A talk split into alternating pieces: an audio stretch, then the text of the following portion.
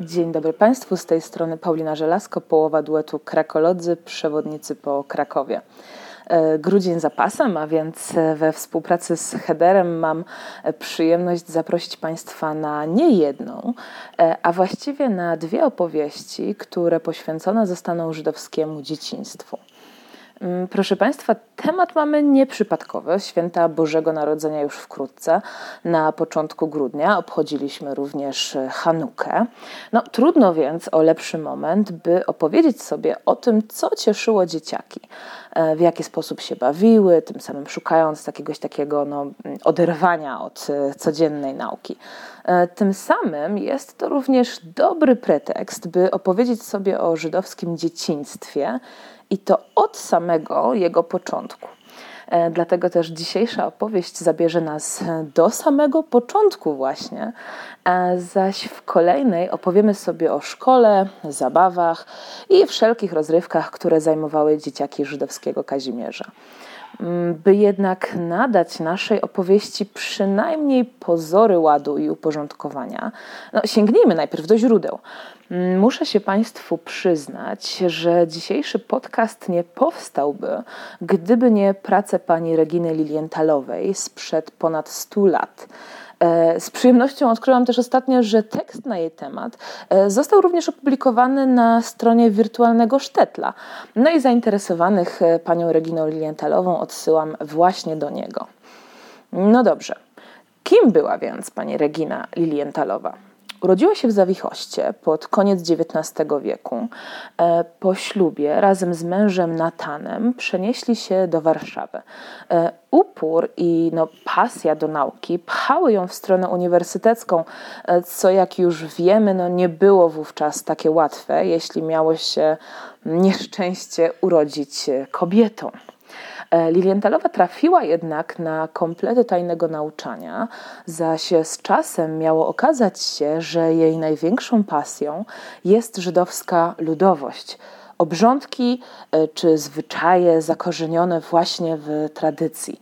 Mm, swoje badania Lilientalowa popierała również głęboką znajomością pism czy różnego rodzaju źródeł, no, w tym takich, które dzisiaj należałoby niestety uznać za bezpowrotnie stracone.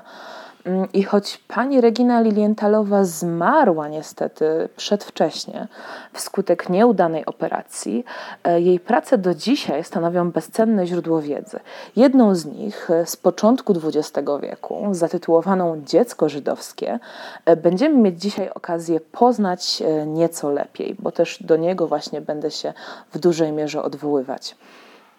Ten nakaz posiadania potomstwa e, wynika wprost z Księgi Rodzaju, gdzie Bóg zwraca się do Adama i Ewy z poleceniem, by rozmnażali się i byli płodni, aby zaludnili ziemię. Małżeństwo było więc związkiem ukierunkowanym nade wszystko na posiadanie dzieci do tego stopnia, że w sytuacji, w której małżonkowie po 10 latach od ślubu nadal nie doczekali się potomstwa, no, był to y, powód, mogli dzięki temu się, no, czy też przez to się rozwieść. E, mężczyzna mógł wówczas założyć nową rodzinę. Jeżeli jednak to kobieta była podejrzewana o bezpłodność, pozwalano jej na ponowny związek tylko ze starcem lub z chorym. E, sama bezpłodność była zresztą traktowana jako przejaw gniewu Bożego, e, no i kara za ludzkie grzechy. W jaki sposób e, kobiety starające się o zajście w ciążę mogły więc sobie pomóc? O, sposobów było bardzo wiele.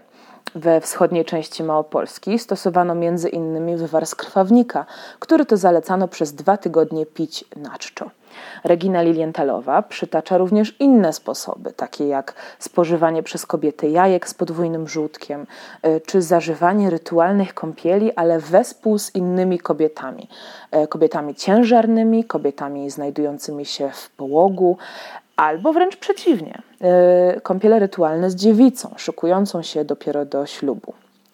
E, według Lilientalowej przypadkowi nie pozostawiano nawet metody współżycia przyszłych rodziców. Rozmowa w trakcie stosunku mogłaby na przykład doprowadzić do tego, że dziecko urodziłoby się głuche, zaś seks przy zapalonym świetle narażałby dziecko na epilepsję. Odradzano również seks na podłodze. E, to z kolei mogłoby sprawić, że dziecko byłoby chuderlawe. Przez dziewięć długich miesięcy ciąży również nakazywano przyszłej matce stosowanie się do różnego rodzaju zaleceń i, i przeciwwskazań. Przedmiotem szczególnej troski była chociażby jej dieta. Odradzano na przykład spożywanie cebuli czy brukwi, e, twierdząc, że są to dania ordynarne i jako takie mogłyby nadać równie ordynarny wygląd dziecku. Ostrożności u ciężarnych nigdy za wiele. E, plucie w ogień mogłoby sprawić na przykład, że dziecko miałoby pryszcze na języku, e, a obwiązywanie sobie szyi tasiemką spowodowałoby owinięcie się płodu pępowiną. Przechodzenie ciężarnej przez rozstajne drogi groziłoby przejściem dziecka na chrześcijaństwo, a przyglądanie się zdychającemu zwierzęciu e, mogłoby spowodować ciężką chorobę potomstwa ciężarnej.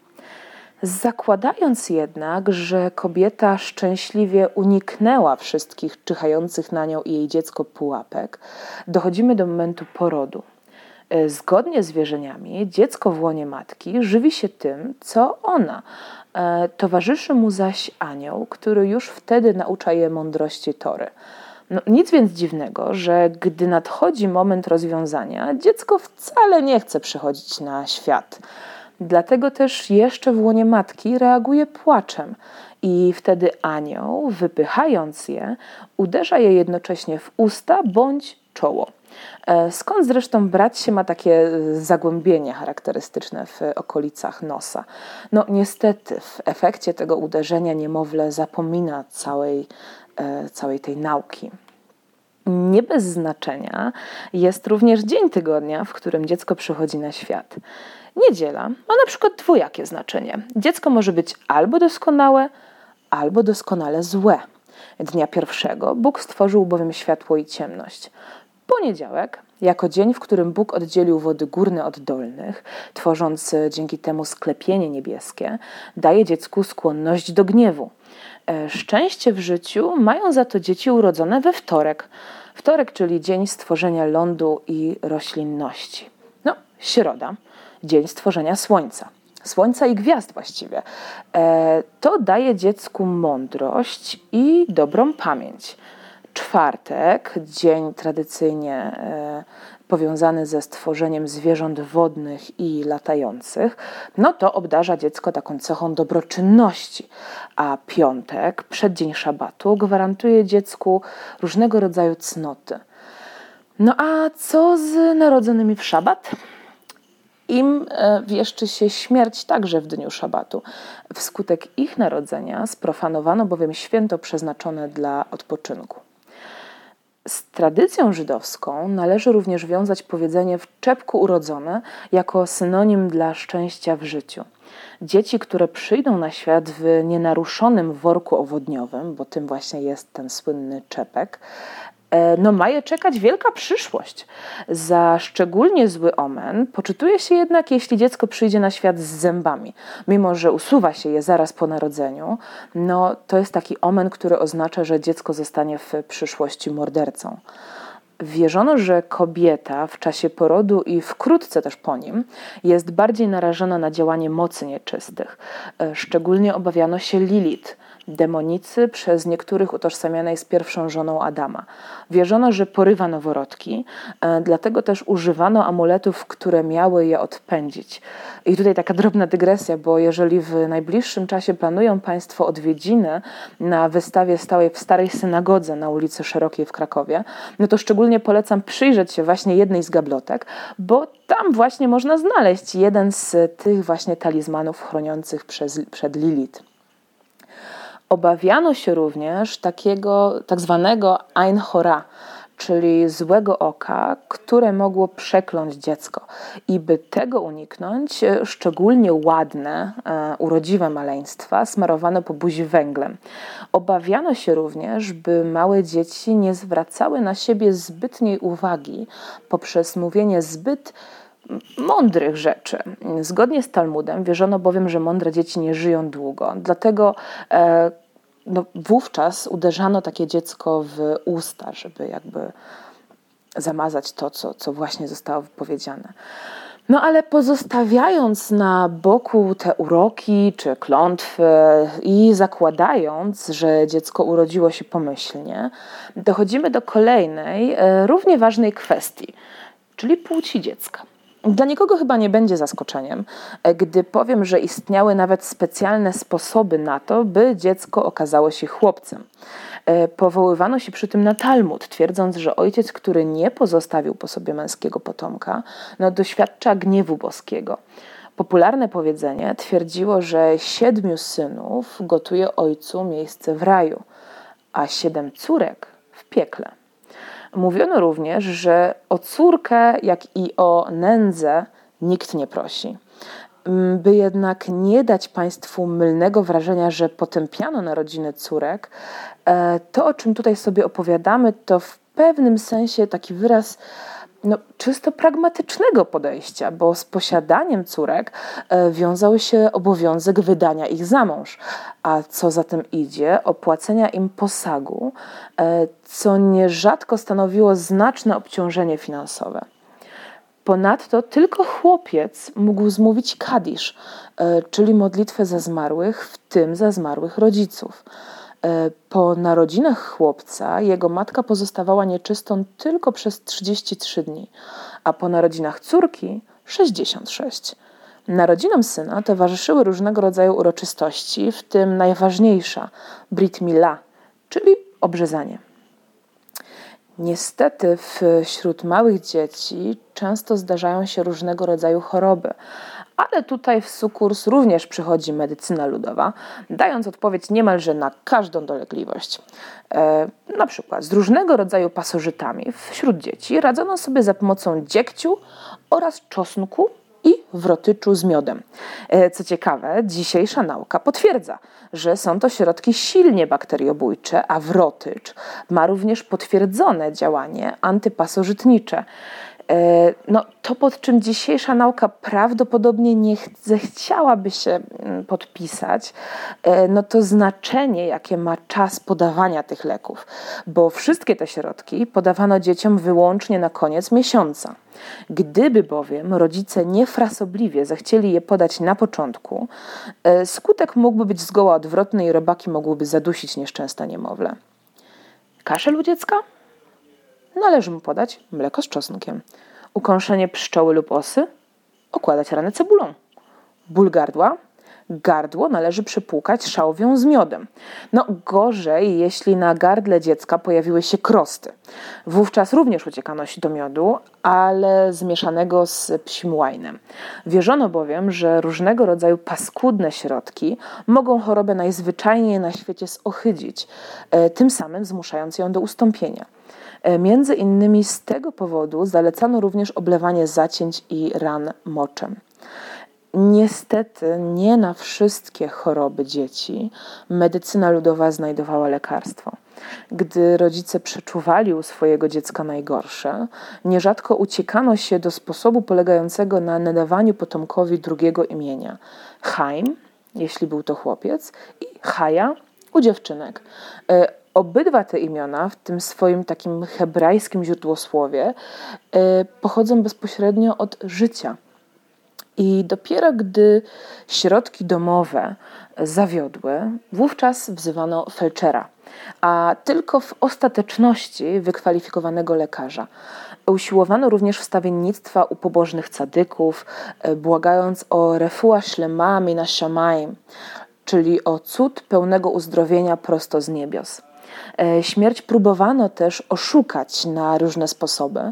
E, poza wspomnianą już przeze mnie tą zmianą imienia, e, próbowano również takiej pozornej sprzedaży maleństwa, na przykład trzem dziewicom narzeczonym. Wierzono bowiem, że dzieci umierają za grzechy rodziców, zwłaszcza ojców, którzy nie wypełniają przykazań Tory. Ważnym było jednak, by podczas konania matka wyszła z pokoju. Wierzono, że jej cierpienie przedłuża agonię dziecka. Choć ciężko się o tym opowiada z perspektywy współczesnej, e, nie zapominajmy, że śmiertelność wśród dzieci jeszcze na początku XX wieku była ogromna.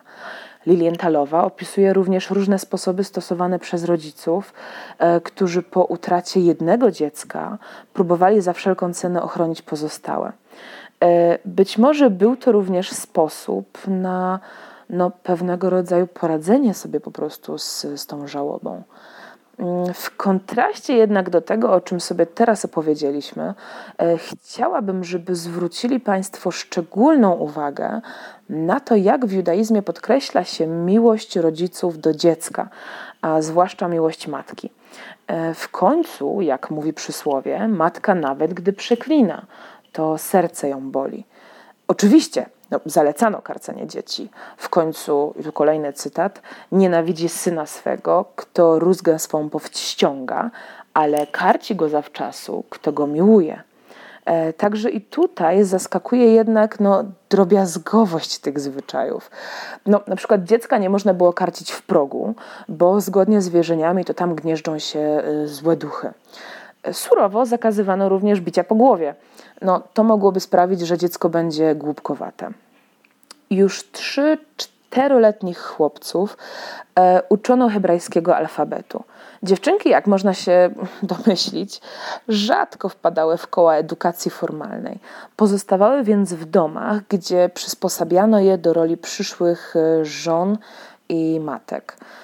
O tym, jak jednak wyglądała dalsza edukacja i w jaki sposób dzieciaki szukały od niej odpoczynku w różnego rodzaju rozrywkach, opowiemy sobie już przy okazji następnej części. Tymczasem żegnam się z Państwem, jednocześnie życząc dużo spokoju i odpoczynku. Do usłyszenia za tydzień.